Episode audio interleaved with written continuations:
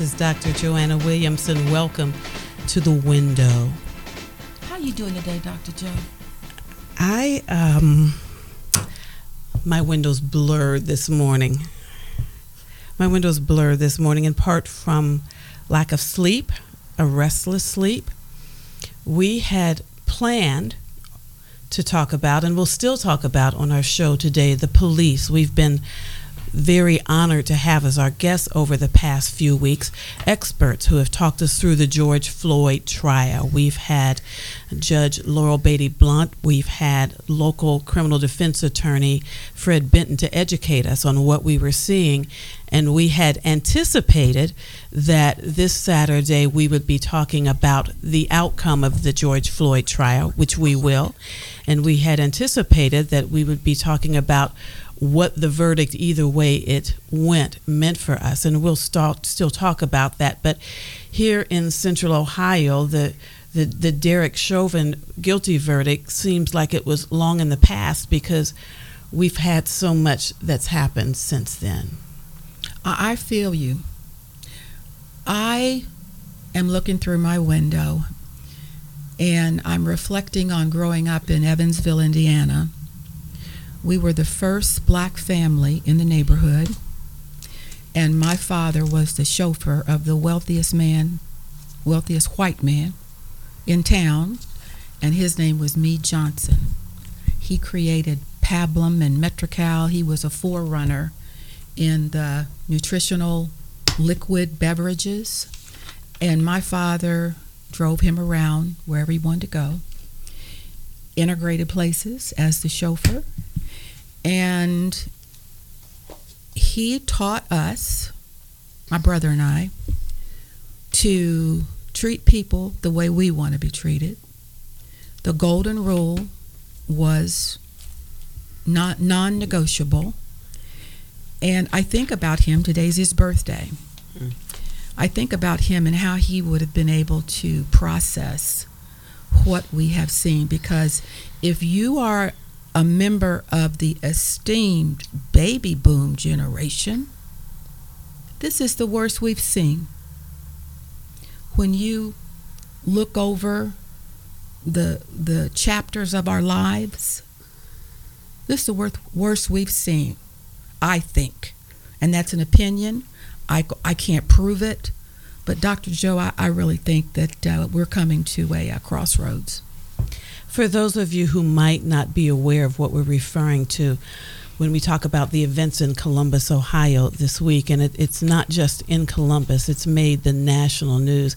We're talking about a young lady whose, whose name I even hate to say because if there's anyone who deserves to rest in peace, it would be this young lady who appears not to have had much peace throughout her life. But her name is Ma'Khia Bryant. And so if I reflect through her eyes, and, and, and no one will know what she was thinking or feeling because she is dead. She was killed this week. She was killed by, I believe, four shots to the chest. If you reflect through her eyes, though, it appears to me, and again, I'm adding to the buzz out in the environment right now because I know nothing more than anyone else who's been reading the media and reading social media and hearing what someone said to someone else. But it just appears to me that if you looked at life through her 16 year old eyes, first she was a child. She's only been on the planet for 16 years. That's not a long time. If you look through her eyes, everything in our system that was supposed to be there to protect her, to nurture her, just seems to me to have failed. And to have two parents is such a blessing a mom and a dad, and to have none right there on the spot with you to give those kind of lessons that my father and mother gave me. It's a tragedy. In a community, in a neighborhood that when I was growing up, when I was growing up, if there was a street fight, it would have taken one grandma to come out on the front porch in her house robe and her bedroom slippers and say, Y'all stop. and that would have broken it up. But if you look through her eyes, there was who there to protect her? Was there family there? Was there a neighborhood there? And then the ultimate, as you said, when we were raised, we thought if everything else failed us, if nothing else made us feel safe, call the police. Mm-hmm. But in Columbus, Ohio, if the statistics I'm reading are accurate, Columbus ranks second only to Chicago in terms of the number of black youth that have been killed by police since 2016 in the past five years. And so, if you look at the world through her now stilled eyes, I can't imagine what she saw that ended up with her feeling as though she had to pick up something to protect her world. And so, the good news, as always, here on the window is that Dr. I and I do reflect, but what we feel really benefits our audience is not just our opinions, but rather hearing from the experts. And so we are so honored to have two of the, I, I, can't think of two better people to have here with us today as we come full circle now to talking about the police, the, the, good, the bad, and the ugly of the law enforcement uh, system in our society, and especially as it relates to African Americans. So we do have two guests. I, I, will tell you quickly who they are, and then we're going to spend some time talking to each one of them and then hearing from them together. Neither one of them are shy about telling us what's going on in the world and in their mind. So we have a noted civil rights historian to talk to us about how we got to this place as it relates to relationships between the African American community in particular and law enforcement. And so that will be the past that will bring us to the present. And then we're going to talk about the future. We have the, the head of the new uh, Civilian Police Review Board in Columbus. And we're so honored to have Dr. W. Marvin Dulaney and Janet Jackson here with us. So we will start with you, Dr. Dulaney, calling in from Texas. Both of them are retired, by the way. And so I can tell you what they are not role models of. In their stellar careers, they have done a lot of things right, but neither one of them knows how to retire. so, so maybe we'll have a show on retirement in the future.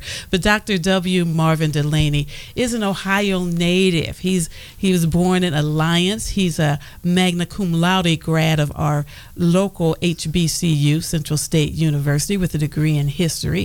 He attended The Ohio State University got his master's degree and his doctorate in American and African American history. He went on to have a very stellar career in academia and is presumably retired now. He actually is retired from the University of Texas Arlington. He's a, an associate professor emeritus, and along the way in his career, he did other very noteworthy things like serve as executive director of the Avery Research Center in Charleston, South Carolina, which is a wonderful place to see He's currently serving as Deputy Director and Chief Operations Officer of the African American Museum in Dallas, Texas. And he has spent, again, his entire career talking about civil rights, but in particular, he has knowledge about police and African American police. So, Dr. Dulaney, thank you and welcome to the show. Uh, thank you, Dr. Joanna. I appreciate the introduction. I am I am looking at a book that Dr. Dulaney wrote called Black Police in America. And this book, as I understand it, was actually his dissertation. And as many of us intend to do, but most of us don't do, he went ahead and turned his dissertation into a book. And, and it, it talks about African American history as it relates to American policing. And I am um, particularly moved by the very first sentence in this book. It says African Americans in the U.S. have always always been policed. African Americans in the U.S. have always been policed.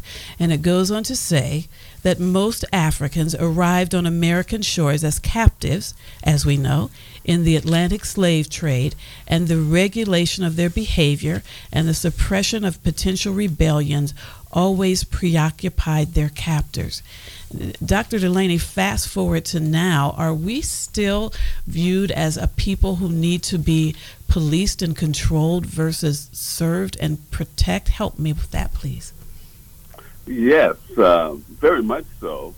Uh, when you look at some of the things that have happened over the past, oh, let's say 20 years, in terms of the police and how they have sort of shot first and asked questions later, uh, we can indeed tie all of this back to those um, slave patrols that emerged uh, specifically in the southern colonies, de- developed into the police in the southern states, and then, of course, also influenced the development of the police in, in northern states. And then after the Civil War, and I'm sorry, I'm taking you so back far back in history. Then after the Civil War, the police in particular uh, became sort of the force to regulate African American behavior, to enforce segregation, to you know basically control the African American community, and they used some of the same tactics of the slave patrol. The slave patrol had this awesome power, as I noted in the book, that is they could maim, whip, beat, and kill African Americans who were enslaved and who were in the wrong place, um, who were rebellious, uh, who had sort of contraband things in their cabins. In fact, they could literally toss their cabins. Uh, as someone who had had his apartment tossed when I was in uh, college, you know, I understand what, what all that means. And so one of the things I noticed that African Americans didn't have any Fourth Amendment rights. That basically there was no warrants necessary.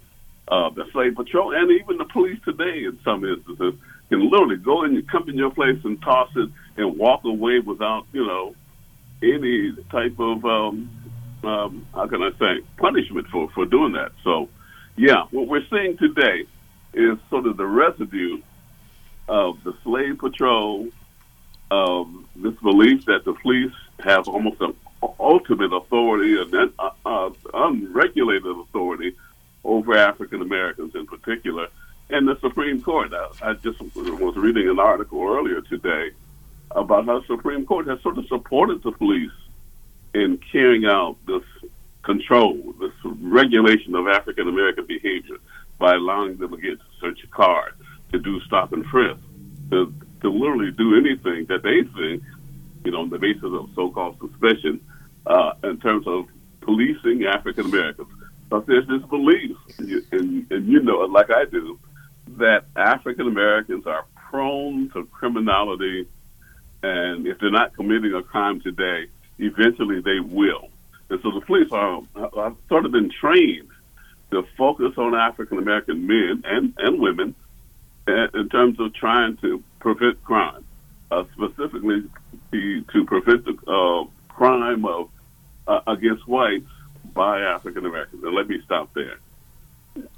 Dr. Dulaney, this is um, Dr. I. I'm partnering with Dr. Joe on, on this radio show, and it sounds like to me that the FOP started way back when. Is that correct? Yes, it started way back when. Uh, in the the 17th century or the 1600s, when in fact the southern colonies, Virginia, South Carolina, Maryland, Georgia, passed what was called the slave codes, which basically again enabled the slave patrol to abuse African Americans uh, who were enslaved and, and you know um, protect to protect the white population from this large enslaved African American population. And again, it, it regulated, that you know, it had things such as no more than three African Americans, or as it, as it was said, was said then, no more than three slaves could congregate. Um, enslaved people could have not have certain contraband, which of course would be weapons, uh, rice, uh, tobacco, because in many cases African Americans would take the rice and and the tobacco that they were growing and, and sell it in order to make money. So uh, all these little regulations, you know, were being enforced then by the, the slave patrol. And, you know, I, I can remember as I tied that to the, to the present, you know, when, when some of my some of my friends and I would stand on the corner in our little my little hometown, the police would come by and say, "Move on, uh, y'all should be uh, loitering here, and if you don't move, we're going to arrest you." So some of the same things then that were happening in the 17th, 18th, and of course the 19th century that carried over into the 20th century in terms of how the police felt that they needed to uh, uh, to do in terms of regulating the behavior and the movement of, of African Americans. Your experiences have taken you around the country.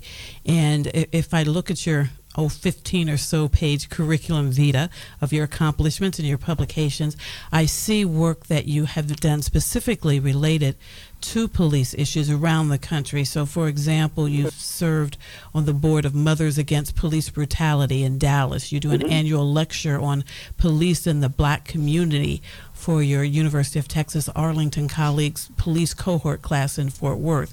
You've done mm-hmm. workshops for the police departments in Dallas, Fort Worth, Phoenix, Chicago, Charleston, New York City, Providence, Rhode Island.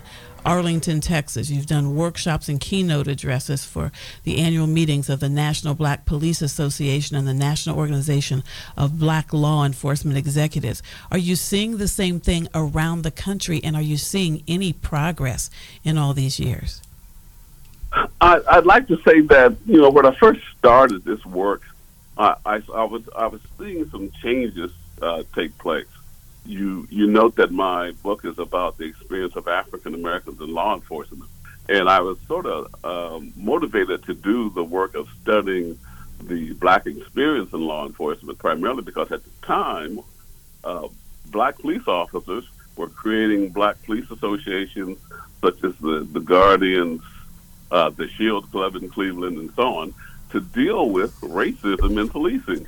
Plus, the National Organization of Black Law Enforcement Executives, the National Black Police Association were taking stands against police brutality, uh, basically challenging their colleagues uh, to stop abusing black citizens. And so they indeed were making progress. Uh, they were standing up and saying that as black men and women in law enforcement, we are going to tell our colleagues that police brutality is against the law and, and we're going to stop it uh, in, in any way that we can.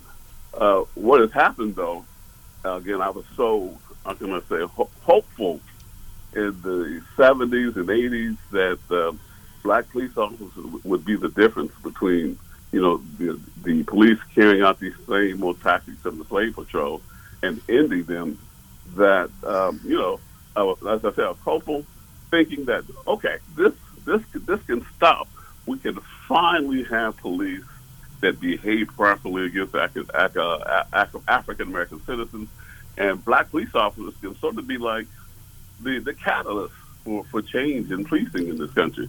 But it, what, what we've seen, what we have seen, that in spite of some black police officers standing up, and in fact having black police chiefs in Philadelphia, Cleveland, New York City, St. Louis, Los Angeles, San Francisco, nothing really has changed that much uh, because some of them have sort of retreated from taking a stand against police police brutality.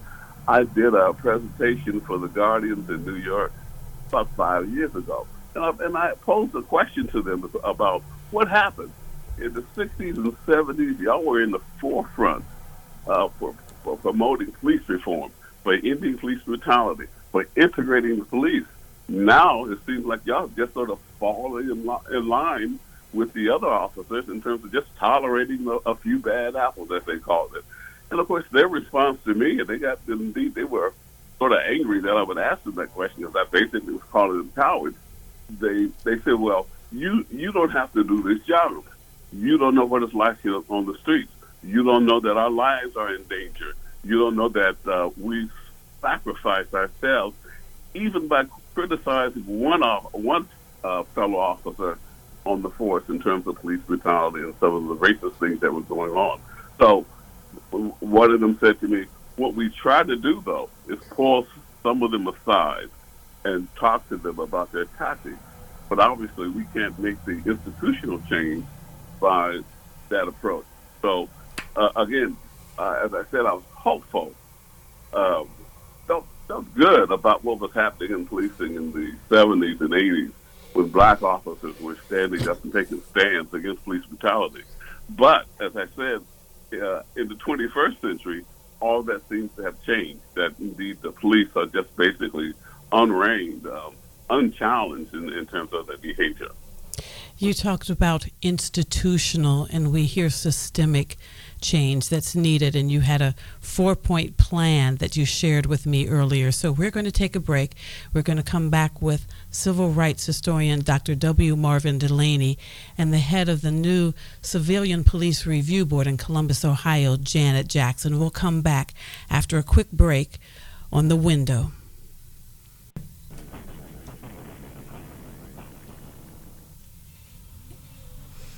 We're back on the window. Thank you so much for joining us. We're talking this week about the police. And just to be sure we're clear, we are not police bashing. We believe that law enforcement acting as a part of our society, as a part of our community, I believe is vital to our society. However, we are focused today on the past, the present, and the future of law enforcement relationships with the African American community, which we can all, at least in this room, agree is in need of systemic change. We are honored to have with us today our guest, Dr. W. Marvin Dulaney, civil rights historian, who's a Columbus, a Central Ohio native, who's talking to us from Texas today, given that he is just retired as a professor who spent his career looking at issues like what's going on with the law enforcement community and the African American community. He's just explained to us that policing of our community started back with the slave trade, and there has been some slow progress perhaps made, but he's explaining the reasons to us why that hasn't been more accelerated. And he shared with me several months ago. I actually sent him a message right around the time of the George Floyd killing to ask him what in the world was going on and what he would suggest. And so he shared with me, based on his considerable experience around the country, dealing with not only researching the topic, but actually talking to people and to police officers in the community. Here are the four points he told me he believed were needed to curtail police violence in our community. The first, end qualified immunity for police officers. Second, in police brutality cases, assign outside prosecutors. Third, reduce the influence of police unions. And fourth, create a federal database of problem officers to keep the so called bad apples from being hired by other police agencies. He cites Tamir Rice in Cleveland, who's one of many names we could cite here today. Tamir Rice was a child as well. He was playing with a gun, and a police officer stepped outside of his vehicle and shot him, very similar to what happened here in Columbus, Ohio when a young lady was shot four times by a police officer who had been on the scene for less than 15 seconds. A play gun. A play gun, Tamir Rice, I might add. Thank you very much. A play gun. The voice you heard correcting me is our second guest, and she has a long history of correcting people in her roles as a municipal court judge in Franklin County and also as Columbus City Attorney.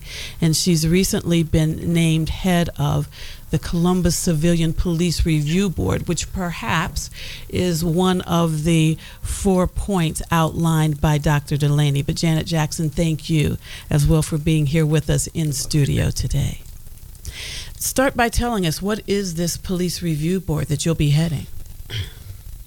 That's a complicated question. There's not, there's not a simple answer. And I want to go back before I get to the Civilian Review Board uh, to remind your listeners that I chaired the uh, Safety Advisory Commission for the City of Columbus. Uh, we met and worked from March of 2018 until the end of 2019 and presented Mayor Ginther with 80 recommendations on how to improve the uh, police department. Uh, when the mayor asked me to chair the advisory commission, it was very clear we were not to investigate the police. It was our responsibility to review everything about them, from how they recruit, um, how they're hired, their training, absolutely everything about them, and to make recommendations on how to improve uh, the department. So, one of our recommendations was, in fact, to create a civilian review board. And although we didn't call it the Office of the Inspector General, we essentially called for the creation of a civilian investigatory unit that has now become the inspector general. Um, the mayor and the members of city council decided that the best thing to do was to put that recommendation um, to the voters, to the citizens of Columbus.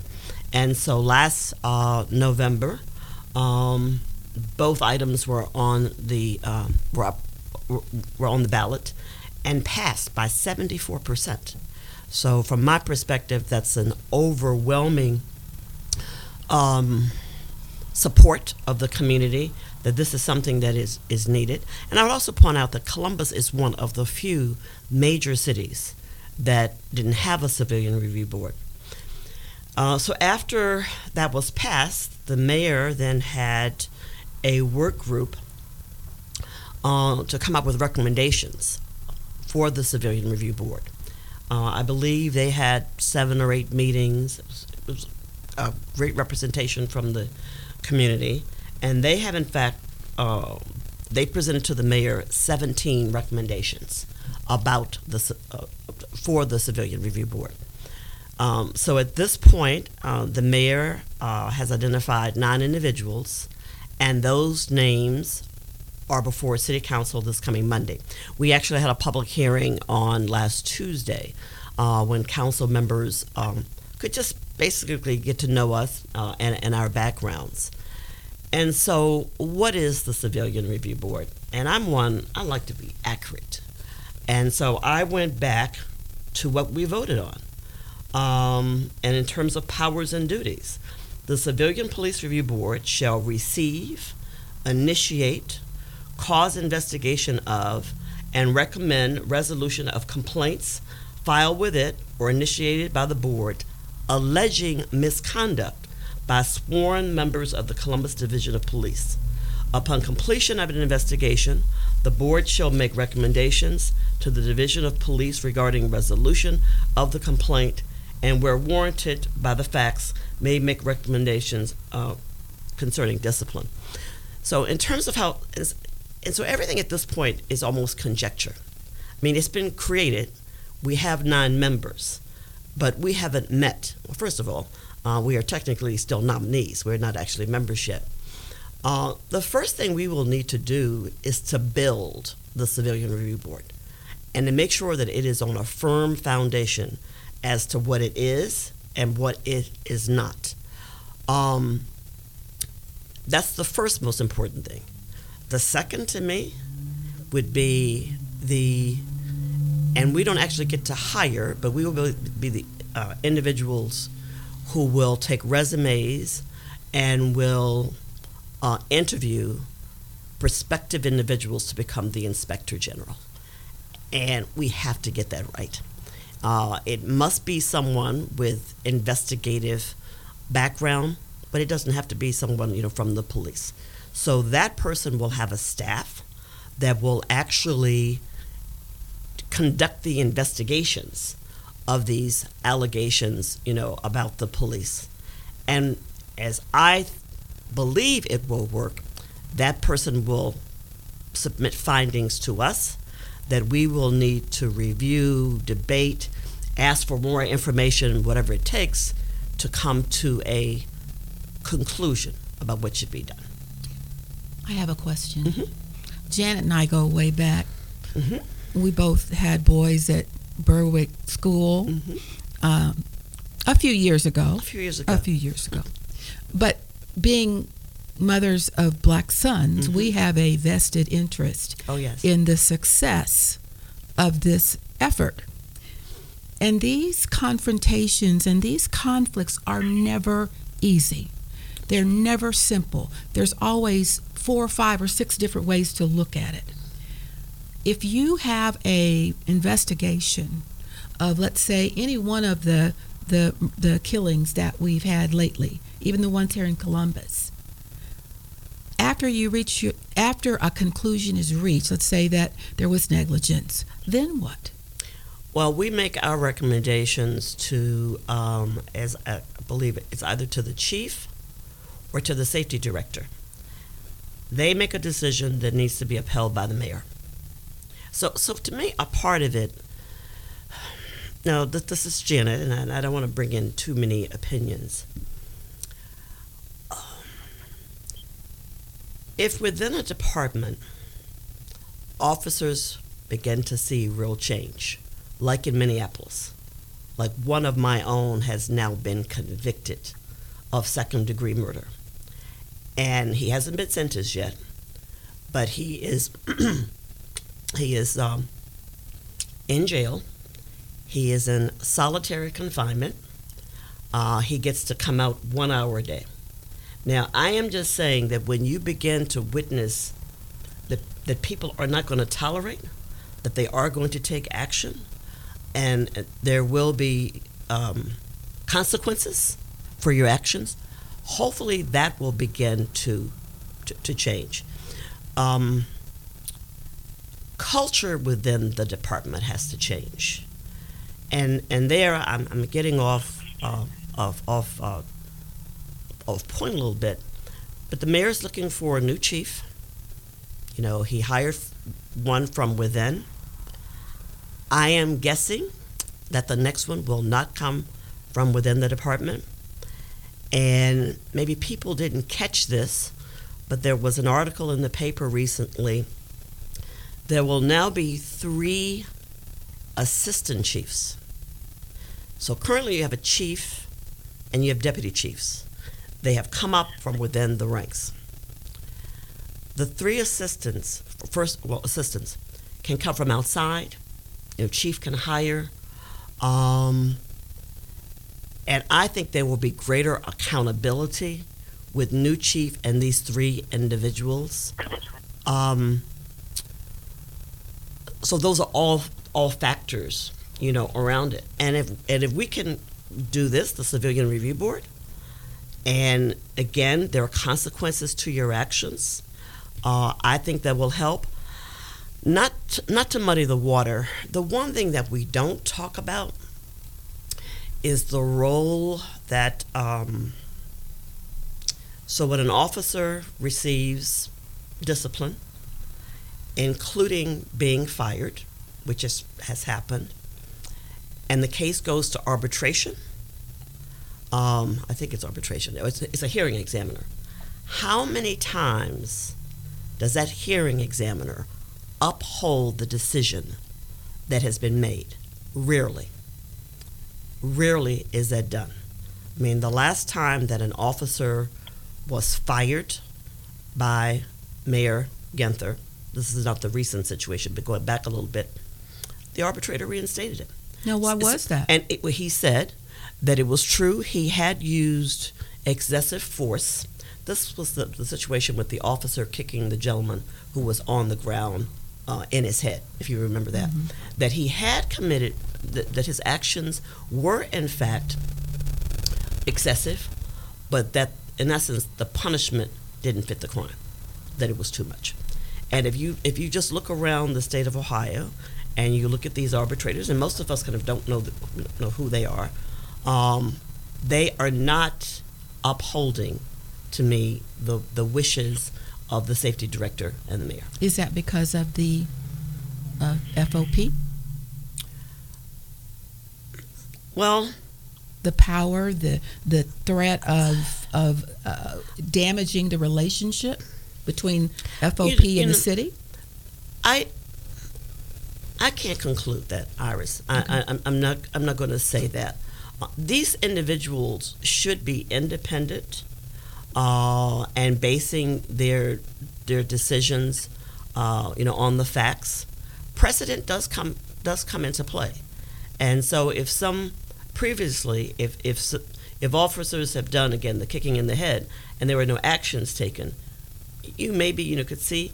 I, I don't necessarily say or, or think that um, the arbitrators the arbitrators are are um, giving in to the FOP. I, I mean I, I don't know. Okay. Okay. So, when we think about the George Floyd murder trial, and I will ask this of Janet and also of Dr. Dulaney, who's on the line with us from Texas, the fact that we had police officers, and in fact, high ranking police officers testifying against one of their own who they felt represented one of the, the bad apples. Does that represent progress in any way? I think it does. I think it does. We have a situation uh, right now in Columbus, um, and, and the mayor has appointed several different groups. This is a situation where I believe he hired a former uh, FBI agent, uh, and they're trying to identify. Um, so, so during our riots, during our protests, our protests, uh, it appeared that some officers, you know, weren't wearing their badges. You couldn't identify them. So they have requested, I think it's six officers, and these officers have been told, you're not in trouble, you know, there's no discipline, but we're seeking your help in identifying the officers. And so far, they will not do it. Let me chime in, uh, Dr. Joanna, that uh, one of my re- recommendations in terms of ending police violence uh, was also in operation in that the Attorney General, Keith Ellison, did not rely on the local prosecutors in the George Floyd case. He indeed appointed prosecutors from his office to deal with the case. And so it's almost like you have to have this perfect storm of, uh, again, a, a, video and prosecutors from outside of the city. I, I also didn't note uh, that the, even though they probably were, I didn't note that the police union was involved in the case. So the past, the present, and the future of law enforcement's relationship with the black community. We'll be back after a break on the window. Janet, I have a question for you because mm-hmm. I go back to the good old days when we were at Berwick School.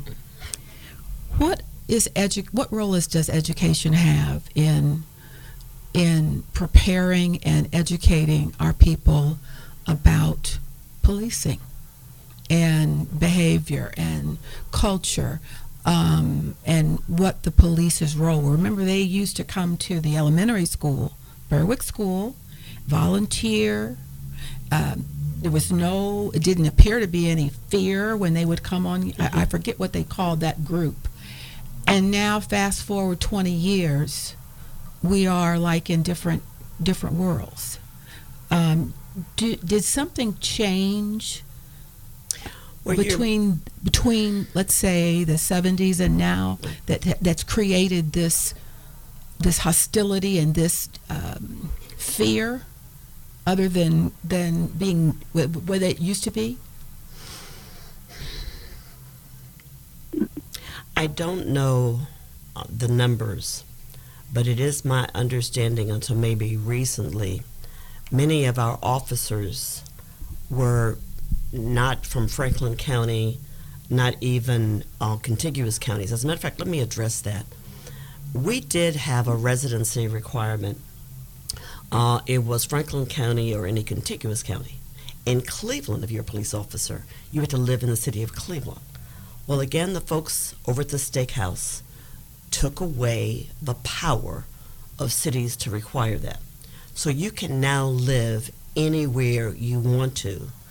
And I, I'm not going to remember the numbers, uh, but since all of these things started happening, Columbus has the least number of officers living in the city compared to Cleveland and Cincinnati. So you, you don't know, you know, folks, right? Uh, the other thing, and I'm, I'm hoping that this will change, is that many of our uh, officers were maybe a part of law enforcement in much more rural counties. Uh, they were maybe uh, volunteer, uh, they were maybe part time, but even if they were full time, as I understand it, Columbus's pay and benefits are, are much better but the point is, we were having officers uh, being hired here who had never been around black people. I mean, just not at all. They come from communities that are majority, you know, Caucasian. Um, I can't point to anything, you know, specifically. I think the program that you're talking about, and I'm trying to remember the name of it, uh, had to do around at a very early age, uh, keeping our children, you know, out of drugs and everything. Mhm, It was that's right. taught. Dare. dare, Dare. dare, Dare, that's right. And, it was taught, you know, you know, by. I quite frankly wonder now what will happen. I think the decision was made to take the officers out of the high schools, and as I understood it, this is here in Columbus, that in many, many, many cases, it was a good thing having them there. You know, in terms of the interaction with them, and, and I'm not questioning uh, Dr. Dixon's, you know, decision. Um, protesters call for their, you know, removal. Again, I'm not sure, you know, kind of the, the you know, the the why. One of the things, um, going back to um, the Safety Advisory Commission, and, and we made a recommendation around this. In terms of officers being trained, their training for interactions with juveniles is essentially the same as it is for adults. And juveniles are not, you know, adults. Um, and, quite frankly, this, this has changed, and not just with the police. Um, how should I phrase this? L- let's go back to like living in our communities. If you were caught doing something wrong, then anyone, you know, pretty much, um, a, Grandma, a neighbor, auntie, Mhm, whoever. mhm. If you say anything, for example, to a, a parent in a grocery store Mm-hmm. that you see being inappropriate with their child, um, the reaction is not going to be the same. Mhm. And unfortunately, with so many of our children, there's not, uh, I don't see respect of the police. There's not the respect of themselves and, uh, and of their neighbors. And so, again, it, it's with the police, I'm making no excuses. But I will say, and I don't know if you've had anyone on your program, what are we going to do? And I mean the collective we about the violence amongst our children. You know, we'll call the young lady who was killed, she was just a baby, and she was. But babies are out there killing babies every single day. And as a community, and I don't think you can say it's, it can't be just the schools, it can't just be the churches, it can't just be government. It's just generational. We have to collectively figure out a way Mm-hmm. Because it's not getting better. This year is worse than it was, you Mm-hmm. I know, agree. you know, last year. I agree. Um, so uh, again, though, with, with the police, um, I mean, I, I just they're not living on, in our neighborhoods. It, it's it's very much you know confrontational. Uh, how they speak to a juvenile.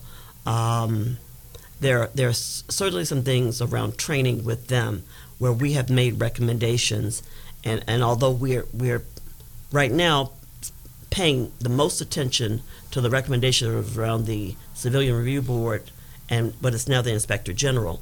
But there are 80 recommendations in here.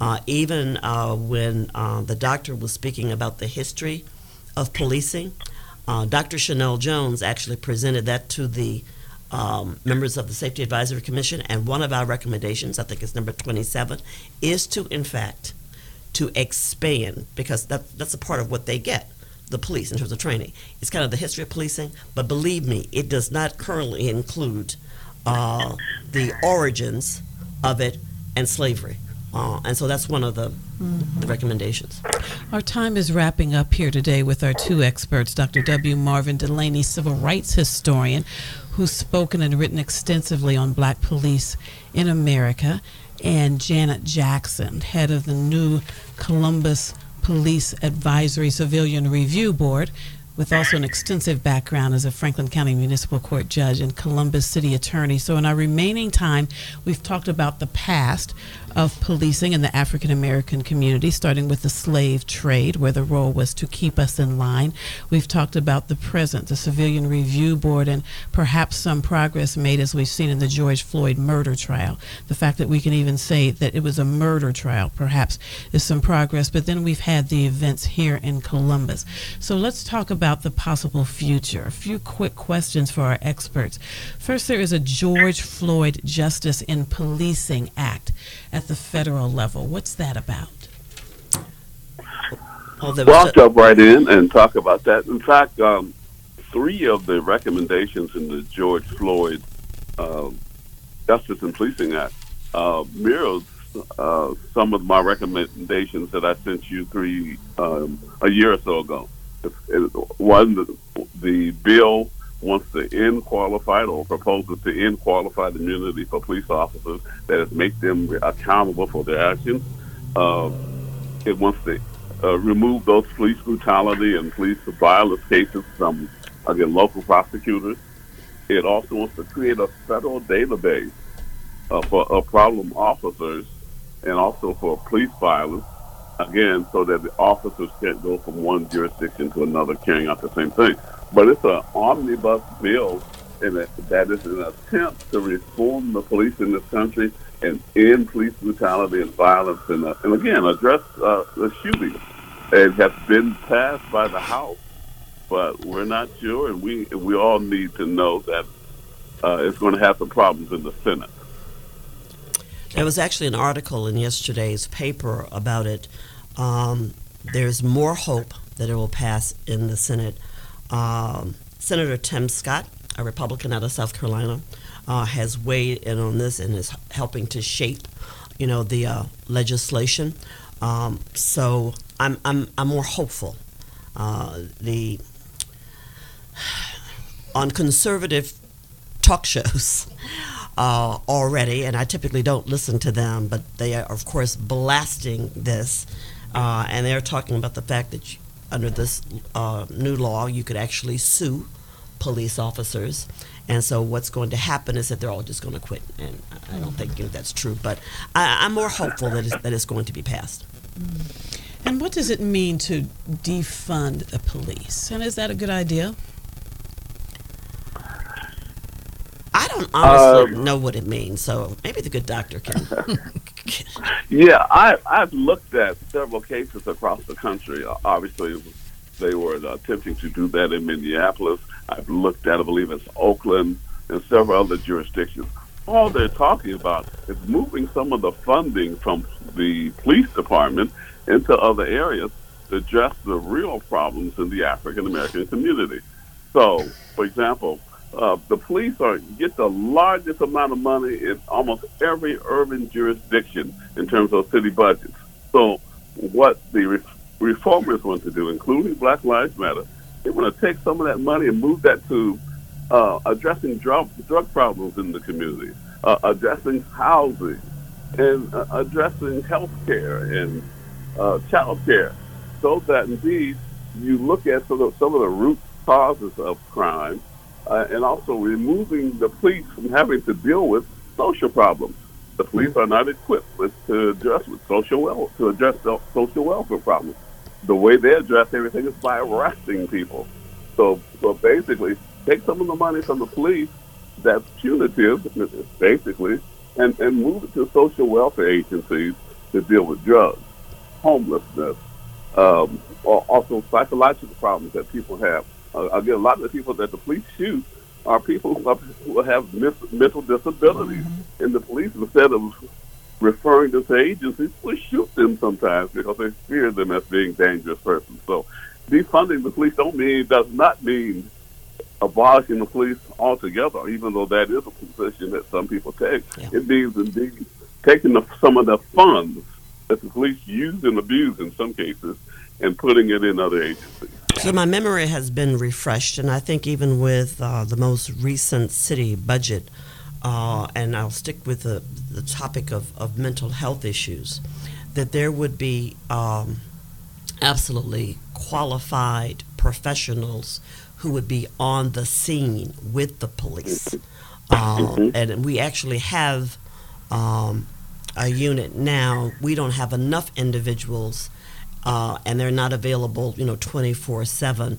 But that's that's a specific uh, to have mental health professionals who are on the scene, um, because again, our officers are not trained mm-hmm. uh, really to deal with them. So perhaps hypothetically, that could be utilized in a situation where there's a 16 year old who, for whatever reason, feels so traumatized that she perhaps feels like she has to fight for her life and instead loses her life. Yes. If someone comes out and talks her down rather than coming out and shooting her immediately after getting out of his car. de-escalating a situation mm-hmm. and it is Yeah. all tied into systemic reform not only of the police department but as we've said here on the show Yeah. there are systems in place that we need to address there's there's crime Yes, that's happening there are children being only- left on their own And excuse me, not only Uh-huh. that, we've come out of a pretty rough 24 months with the pandemic and economic decline, and our Right, neighborhoods have not recovered. So it's Yeah. complicated. It's very complicated, Sure. and it's not going to be a one size fits all resolution. You're correct. what can our listeners do what can our audience do as it relates specifically to this issue of law enforcement and the community I want to refer your listeners to an article I wrote about seven, six years, seven years ago. It's in the crime report, and they can access it. It's the May 19th, uh, 2015 crime report. Again, it, it's about the history of the police. One of the things I recommend at the end, uh, you know, I, I sort of push aside all this stuff about training and body cameras uh, and, and all of that as, as actually having really, in, really imp, important impact. I recommend education. So I think your listeners should um, indeed, as some of the money is moved from the police, can be put in education, and it should address the overall white supremacy education that everybody in this country um, uh, receives. Now that sounds like a broad uh, idea, but it can be done again using funding starting at the, at the elementary and the ear- in early childhood education, training and teaching young people about each other and, and how to respect people regardless of their race, religion, or whatever. Thank you so much to noted black historian Dr. W. Marvin Dulaney, retired professor, University of Texas of Arlington, but Ohio native, Central State and The Ohio State University graduate. Thank you so much to retired Franklin County Municipal Judge, retired City Attorney of Columbus, Janet Jackson, retired President and CEO of United Way of Central Ohio, currently head of the new Columbus Safety Review Board, Police Safety Review Board.